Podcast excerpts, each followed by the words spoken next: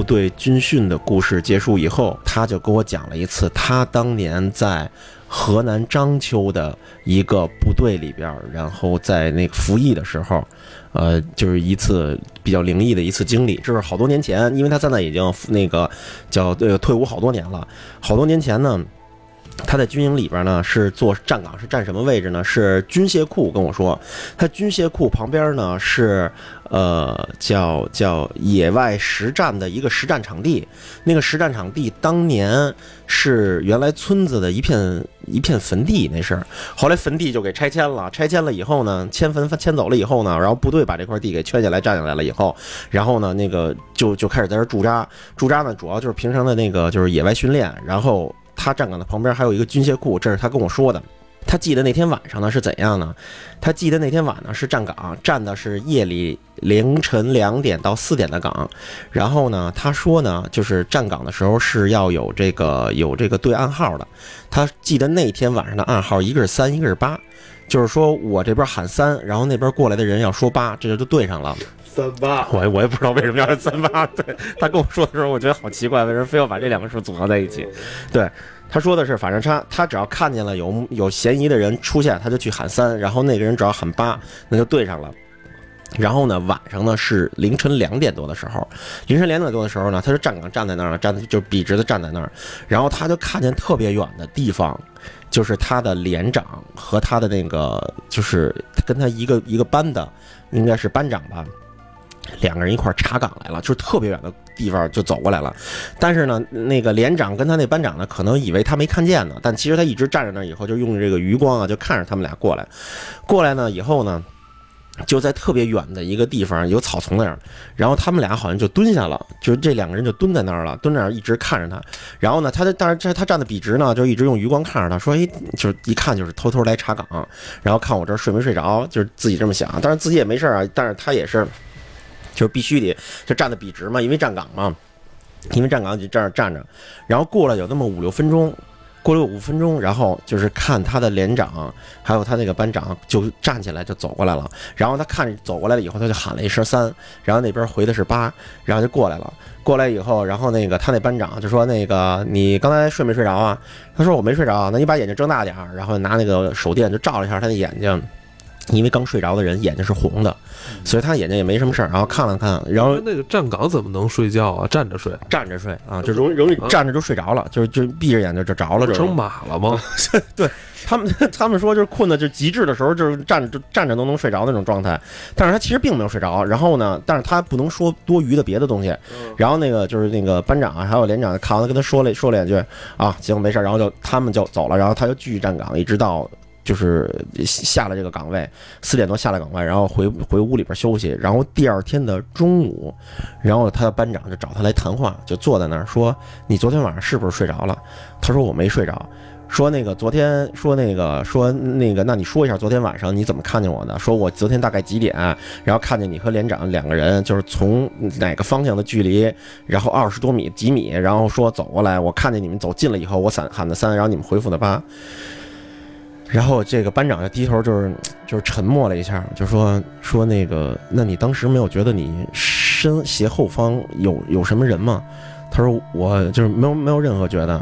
他说我跟连长走到那儿的时候，其实本本来就本来本来就是想径直的走过来，但是走到一半的时候，我们俩突然停了，然后就蹲下了，是因为看见你身后就特别近的地方。就是几乎快贴着比咱们俩还近的地方，但是他说在斜后方这个墙的这个边上站着一个。浑身苍白，脸也是白的，就是巨白的那么一个人。然后呢，他们俩蹲在那儿五分钟的时候，就一直看着他，然后再看，就看着，就看着那个，就是这个老赵，他一直也，他也站那儿，就看着他们俩，两个人谁也不动会儿，因为他是站岗的。然后他们俩就低头说：“他说他睡着了。”然后他们俩就一直观察那个人，然后那个人呢，就是浑身刷白嘛，就从他身边慢慢往后跑，走走走走，走到一个拐角，然后就。这个人就走到这个一拐角的地方，然后就消失了，就没了。嗯，那么黑怎么能看出什么煞白啊？因为他这有一灯啊，他站岗这儿有灯啊，岗旁边有岗顶井顶亭，井亭旁边有灯的。他说他形容是一个跟纸儿一样的人，就是旁边穿的衣服也像是纸的那种白。那我问，那班长既然看到有。可疑人员接近我们的这个战士了，那他为什么要蹲下而不是过去呵斥这个纸人呢？然后可能出于人的这种本性，就瞬间就蹲下了，蹲下就是这种隐蔽自己，就蹲下了。然后前一阵他们就是这个老战友，十八年的老战友，然后同又重新聚会，重新聚会的时候，然后他给听了一下咱们之前的节目，然后他们俩有共同的就是重新又回顾了一下，尤其是看见这个纸人的当年的这个班长，就是他这个战友。看见这个纸人的这个人，然后又重新讲述了一下，说他身后其实是军械库，旁边是野战的那种地，就是你要匍匐前进啊，过过水沟啊，就那种做做这种训练的一块场地。他说这个地儿当年其实是坟地，对，这一块当年是坟地，然后拆走了。他说，但是说，但是我们训练的时候就在那儿趴着走，然后趴着在泥里边滚什么的。然后后来跟我说，他其实后来害怕了好多天，但是后来也。在那儿在执勤的时候也没发生过什么事儿，后来这件事就淡淡的，就是也也没有太严重，觉得自己嗯。大罗你怎么看？罗叔我特别害怕，是我可能最近受惊了，你知道吗？受惊了，对，受惊了，就是就是真的，因为我我能想出来，因为我小时候在部队长大的嘛，嗯，对，就尤其他说这纸儿这东西太形象了，你这时候你说个什么厉鬼什么的，你都不害怕，就这一个纸飘。过去蹦蹦哒哒的，这真是挺吓人的、嗯。而且之前他还给我讲过一个，但是我记得不太清楚，我可以大概讲一个事儿，就是同样是在军营里边，之前也发生过一个特别不可思议的一件事儿。嗯、呃，就多不可思议呢，就是一个老兵，然后那个接到了一个上级发过来的一个复员通知，就是告诉你可以可以复员了。然后呢，可以复员了呢，就是说这个。说你说这个人可以复原了，然后跟部队有这个感情，有这些东西，就是心情有些激动啊，要离开部队了，大家都可以理解。但是那个老兵就是给别人平时看的这种，就是这种人的这种性格啊，不像是那种容易崩溃到那种程度的，就是哭成就哭成一个就是特别异样的那种，就就在那个屋里哭。后来有一个哭丧似的，对，就是特别那什么。后来就是说，就是他们部队里边有老人，有老的那个上年纪的呀，就说他们。待在这个屋里边，当年就好多好多年前也发生过一个同样的事情，然后最后那个人好还自杀了，然后当时自杀的时候就在那儿就使劲的哭，而且不知道为什么所有退伍的就是在那个屋子里边人都哭的就是特别惨，就是别人接到退伍的就是哎呀就是挺失落的，就有人想在部队里再多待几年，因为跟待在部队里待习惯了，但是不知道为什么就就哭成了那样，然后哭成那样，让他们当时的那个就就特高级的长官回想到当年，然后那个人就死在那个军营里了，就是当年就是哭惨的人好像自杀了在里边，不知道为什么。然后比如说最后这个哭特惨的人自杀了，哭特惨的人没有自杀，当年那个屋里死过人，死的那个自杀的那个人当年也哭得凄惨，就凄惨无比。后来就是他们就是有人开玩笑说，这个屋子里边肯定还有当年那个人的灵魂，就是魂魄还在里边。你这是听谁说的？这还是他给我讲的。部队有这种故事是部队的一个文化传统。哦，是吗？对，因为我之前在北航嘛，啊，我们就是服军训是一个必须的，而我们军训时间特别长。对，你们是半年嘛？对，然后我们去军训的时候，就是每个部队酒过三巡，就是他欢迎什么指导员，欢迎什么人，大家都得来两段军队的部队的鬼故事，就跟他们的压轴似的。哦，而且我去过的几个不同的军训的地方，那个部队的鬼故事都不一样。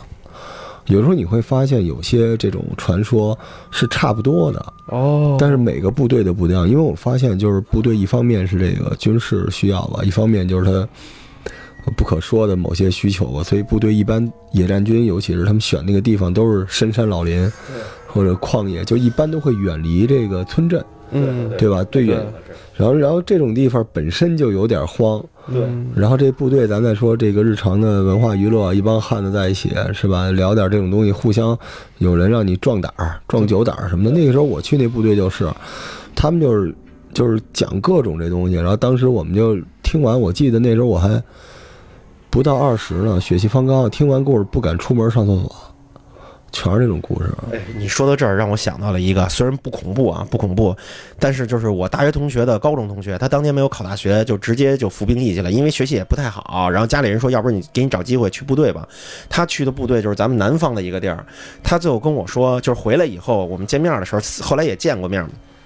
首先，我给我第一印象就是饭量巨大，他的兵种是这完了，这故事让你觉得特别恐怖，就是进了部队之后饭量变大，不是不是，就是首先第一印象这人饭量巨大，但是这人就是不是那么壮啊，挺精瘦的那么一人，但是饭量巨大。他是什么兵呢？他是侦察兵，他的侦察兵的这个。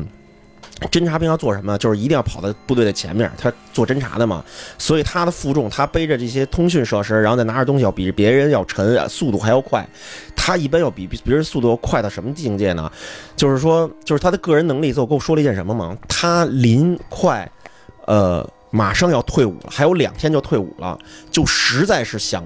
实在是想上网，想去网吧玩，但是呢，他们带那个地儿跟老罗说的似的，就是他们就是在山山里边，就是特别就偏的地方，特在山里边，他们想离最近的镇子，隔着有两座山。他夜里十点多的时候起床，偷偷的从军营的墙里边翻出去，翻出去以后，夜里走两座山出去，走两座山。到县城里边上两个小时网，再翻两座山，再回来。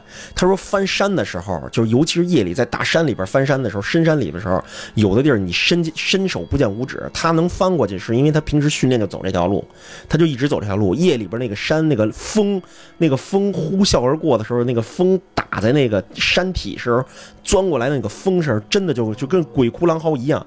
他说能吓死你那个声。但是就是他，因为经常做这种训练，所以根本就不怕，就是一宿就两座山，然后上上一个半小时的网，两个小时，然后再翻回来。等于他跑的是这个荒山，就不是说什么旅旅游的那种，对，不是有山路的那种山。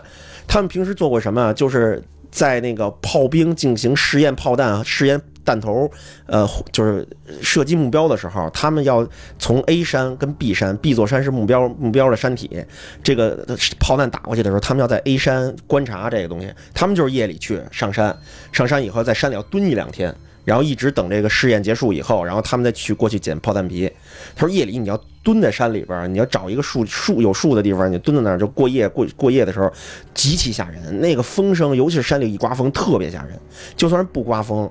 越安静的时候，往往也吓人。稍微有点旁边风吹草动，就能真的，嗯，这个挺危险的呀，相当危险。要不是怎么当兵的呢？他们人万一碰见什么狼什么之类的，身上有带枪的都是真枪实弹。哦，嗯，不能带个手机吗？不能带，只有自己的通讯设施，手机不能带。嗯、通讯设施能玩点什么俄罗斯方块？对，我跟你说，就老罗说这个，就是部队的这个传统啊。嗯、我在回想刚才咱们这个。这个朋友提供的这个故事，我在想会不会是班长在吓唬他，就是说要站岗就真的好好站岗，别偷懒啊、打盹什么的。但是我我我觉得还没有什么太大必要，非得用这种指人的。而且连长有那么无聊吗？旁边可是连长。连长和班连长班长可能有点有点。这故事最早是连长想的，然后吓唬我班长，然后班长说我现在吓唬吓唬新兵。那他们够无聊的，十八年以后喝酒，然后再聚会还聊这事儿，骗骗他这么多年。要把部队的纪律是吧，一直那个贯穿下去，那就太厉害。要把这个故事延续。你说会吗，老罗？哎呀，会不会就是有意的像什么班长领导说？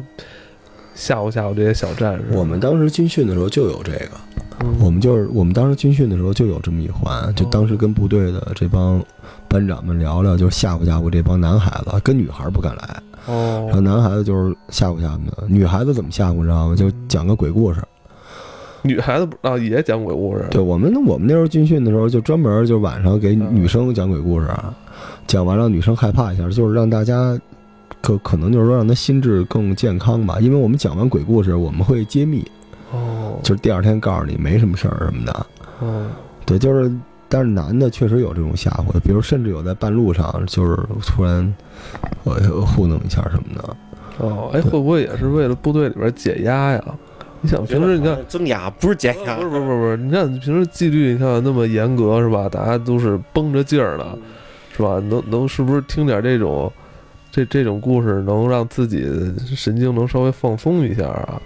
嗯，我夜里没站过岗，我要是夜里站过跟我站岗，你跟我讲这个，因为他这个部队的夜确实挺吓人的，因为我站过，就那时候我们军训嘛，就是你得体验生活嘛。我也我也站过，我一小时换一班，我没站到那么晚，我们站到十点。他你们那不算站岗，不站岗就是整宿的连轴。你知道他那个就十一二点、一两点都没事儿、嗯，就是这四五点钟叫鬼呲牙这时候。对，这天四亮四不亮，然后你就而且那个时候吧，你虽然困。但你熬过那困境之后，你那个感官特别灵敏，你似乎能看到远处草丛里边有东西，就是你的那个感官好像已经醒了，但是你的肉体就是还是属于特别疲惫。这时候吧，就是你可能看清了或听清了什么东西，但是你身体跟不上。对，所以那那个那个真挺吓人的。那时候我们当时就是站岗的时候，就是有那种感觉，就老觉得有什么奇奇怪怪的事情发生，可能也是太累了。对，你是对，有可能，有可能。嗯，好吧，我们互相安抚了半天心情。那咱们今天啊，再念两条近期的听友留言吧，因为我看到有几条留言啊被点赞点的还挺多的，我们先来念一念吧，好吗？好。这个叫蓝云清流的朋友说，本人是天津人，九四年出生，大约在我七八岁的时候，身高刚刚可以从自家四楼的阳台垫脚从窗户看到地面。有一天晚上，我无聊就站在阳台往楼下看，楼下是一排昏暗的路灯，我就看到其中一根路灯底下有一个巨人，比路灯矮一些，站在路灯的侧面，路灯的光只能照到他一半的身子，他的样子是个很臃肿的人形，看不清头身体，我只能描述成一个非常胖的哆啦 A 梦。最诡异的是，正好有个骑自行车的大人冲他骑了过去，竟然绕开了他。要知道那条路非常的窄，而且被那个怪物占了大半，那个骑车的人就好像什么都没看到一样，正常的骑到怪物跟前，绕了一下，从怪物的侧面很窄的空隙骑过去了。我吓得跑到屋里去拿手电，再跑回来，怪物已经不见了。第二个故事是前两年奶奶腿不好，有一天奶奶在她房间睡觉，我在自己的房间床上玩手机，忽然耳边传来一声特别清楚的叹息，应该是来自一个老年女性，不是奶奶的声音，时间很长，估计这一声有七八秒，吓得我在床上保持一个动作久久不敢动，心都好像停拍了。唉，这个时间真的挺长的，好吧。这个叫蓝云清流的朋友，他说他小时候家里住四楼，在阳台上，应该是咱老阳台，是没封阳台的那种。这个这个留言我记得特别清楚，为什么？因为我小的时候看过一本书，但我特别小的时候看过一本书，可能上初中小六六年级，或者是上初一大概的样子。我看的有一本书里边有一个同样类似于这样的一个就是回忆，他说他的小时候是在住在二楼，也其实并不高，住在二楼。他看见一个人的身子半半半个身子的高的一个东西，就从他们家的这个窗户那儿就就是静悄悄的就这么走过去了。他当时就从沙发上坐起来了，然后在拉开窗户的时候就就什么都没有了，就有那么一段就描述啊，这是进击的巨人。对对对对，就你可以理解，那小的时候也没看过进击的巨人，也不太懂这些东西，就是他有一段那么描述，就是他在讲他这个故事的时候，就让我回忆起来有那么一段，嗯，所以对这这个留言特别印象特别深。哎，老罗你怎么解释？是不是小时候做过什么？噩梦。对，因为我一直记着书里说说你现在的很多回忆都都可能是你后天脑子往里边，就是在你不知情的情况下添油加醋进去了。因为小时候大家都会有这种回忆吧，只不过你现在不认同那个。我小时候记得我穿越我们家那个，就当当时不是住在庆王府吗？我总觉着半空中、夜空中全是绿色、黄色的脸谱，我就都习惯了夜里边，然后哪个地方就会出现一个巨人的脚、脚趾头，你从那上面蹦过去什么的。你说会不会是因为这个路灯的把这人的影子给拉长？这个朋友因为他当时岁数很小，是不是把影子当成人的真实的？而且他也说了，其实楼下是有一个人骑自行车经过的，说而且那个人还绕过了他，说明肯定有这么一个东西，但是并不是从他这个视角看见的，而那个人是从正常一个视角，并没有看见什么奇怪的东西，但是那儿确实有一个东西，所以就正常的骑车绕过了他，但是他是在从上面往下看的，而且他也说了是有一个路灯的，但是他说那个路灯照着的可能是一个从胸口以下的下半身的一个东西，对，上面是黑的看不清楚。我觉得也有可能是影子。然后他第二个故事是说他第二个故事是说他的奶奶是吧，他奶奶在房间里睡觉，他在玩手机，然后但是他听见一个老年女性的声音在他耳边发出了一个哎叹了有七八秒的声音。嗯，你觉得这个呢？我觉得可能肺活量挺大的。我觉得这是不是就是一种幻听了？你有吗？我会有，我会有，倒不是经常，就是我有的时候会有脑海中出现一个声音，可能因为我我用脑子方式不一样，就是会有一个挺挺有。就有时候小说里边说脑海中出现一个声音，这个对我来说我觉得特别自然，就是它不是一行字，是有一声音进去。哦，你不，你确定你没有当时在听歌什么的吗？因为我小的时候，我记得就是因为这样才导致我一天到晚都必须得塞着歌，我想听听歌。啊、哇哇塞！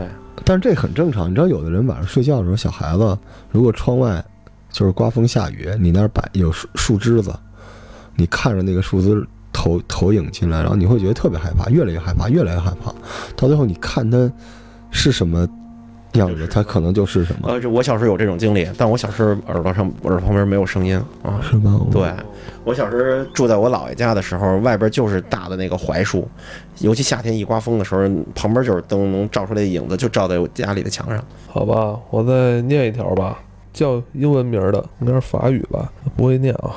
老罗说。聊跟梦境有关的东西，有些地方越近越危险，有些东西它会回来阻止你。我就自然脑补过一个人在梦境中靠近了人类不能接近的东西，忽然出现了三位戴红箍的大妈，指着他喊：“你怎么回事啊？这个地方不能进来，出去！”是不是进你厕所去了？三个戴红箍的居委会大妈，那应该是进错卫生间了，应该是。像不像你说的，脑海里突然出现一个声音呢？嗯，这可能就是上次我们嗯录梦境的时候，那几个人之间聊的，是吧？就是有。哎、啊，我最后给你补一个吧。行。